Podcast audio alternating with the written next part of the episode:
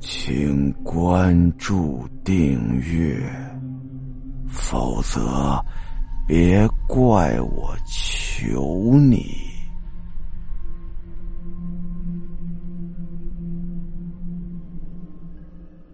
老三、老四听到这儿，浑身都起鸡皮疙瘩了。老二说的时候，自己还模仿着伸着手去抓老四，老四被吓得哇哇乱叫，引起了另外几个人的白眼。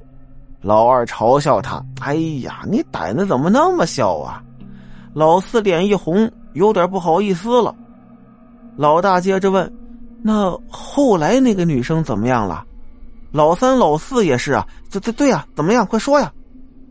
后来呀，到了第二天。有人早起上早自习，发现这个女生躺在一片空地上。原来她就是无意中闯进了第三宿舍楼了。醒了之后就疯了，嚷嚷着说自己见鬼了。后来他爹妈就把她接回家里去了。听说啊，到了晚上的时候，真是不能在校园里晃啊，否则太有可能进第三宿舍楼啊。老大一听，真的假的？那晚上咱试试。老三一听，别呀，宁可信其有，不能信其无啊。到了晚上，夜幕降临，这四个人呐，就有点睡不着了。老三翻身坐起来，哎，你们睡得着吗？老大也坐起来了，睡不着，无聊。哎，老二、老四睡着没有啊？老三刚想去踹老二，那两个人呢，就好像事先知道了似的，噌的一下也坐起来了。都睡不着，要不然咱出去玩玩？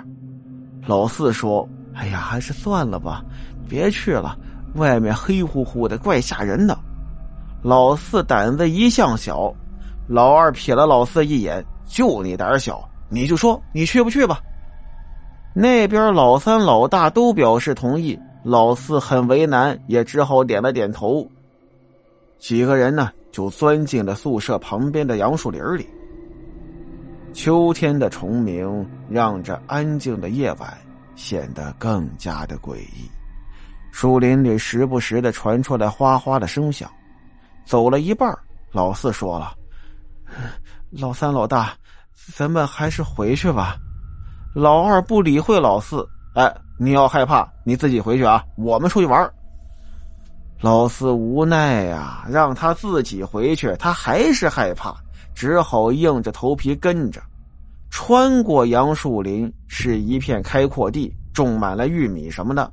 四人转进了玉米地，玉米田里，蟋蟀唱着欢快的歌曲。夜幕下，静悄悄的，四个人呢？被玉米叶划上了不少伤口。走到玉米地中间，四个人又发现了一片红薯地。哎呀，可把他们高兴坏了！本来晚上吃的就不是很多，刚才往外一跑又饿了，正好加餐吧。几个人分工，有掰玉米的，有挖红薯的。老四胆子小，没跟几个人一块忙活，就一个人跟那站着。他在那儿站着的时候啊。就看见红薯地的中间有个坟头，上面长满了青蒿，还有各种的杂草。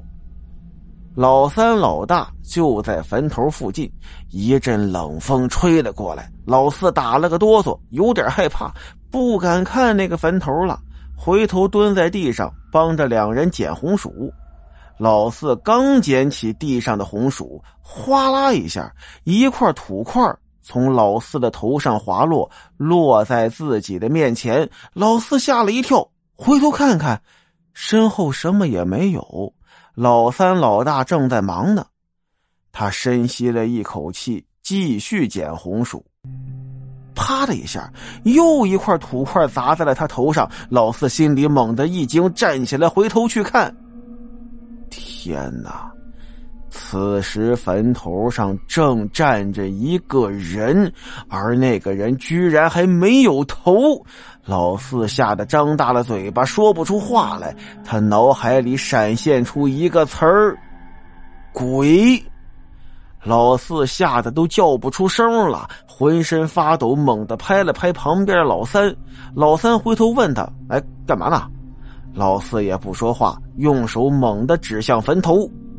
老三回过头去看，什么也没有，有些生气：“哎，有病啊！胆儿这么小，一个坟头有什么好害怕的？”老三生气的不再理会老四了。老四双脚有些发软，恐惧的他。再一次往坟头那儿看了看，什么也没有，那个无头鬼消失了。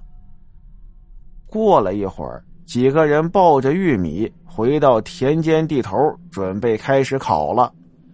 树林子他们不敢去，那无疑是自己送死啊！很快就会把值班老师引过来，只好在田间地头开晚宴了。篝火很快就烧了起来，香喷喷的玉米看得四人直流口水。几个人一边吃一边谈论着今天班里发生的事儿，谁也没有注意到老四的古怪行为。老四颤抖的双手握着玉米，不时的回头看，好像身后有人似的。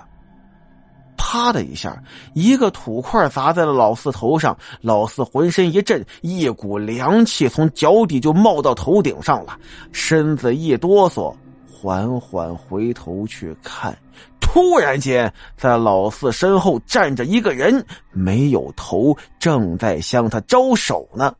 老四整个人如坠冰窟啊！一下子瘫在地上，嘴里呜呜的说不出话了，不敢回头，手不停的往他身后指。好了，今天的故事到这儿，咱们下集再见。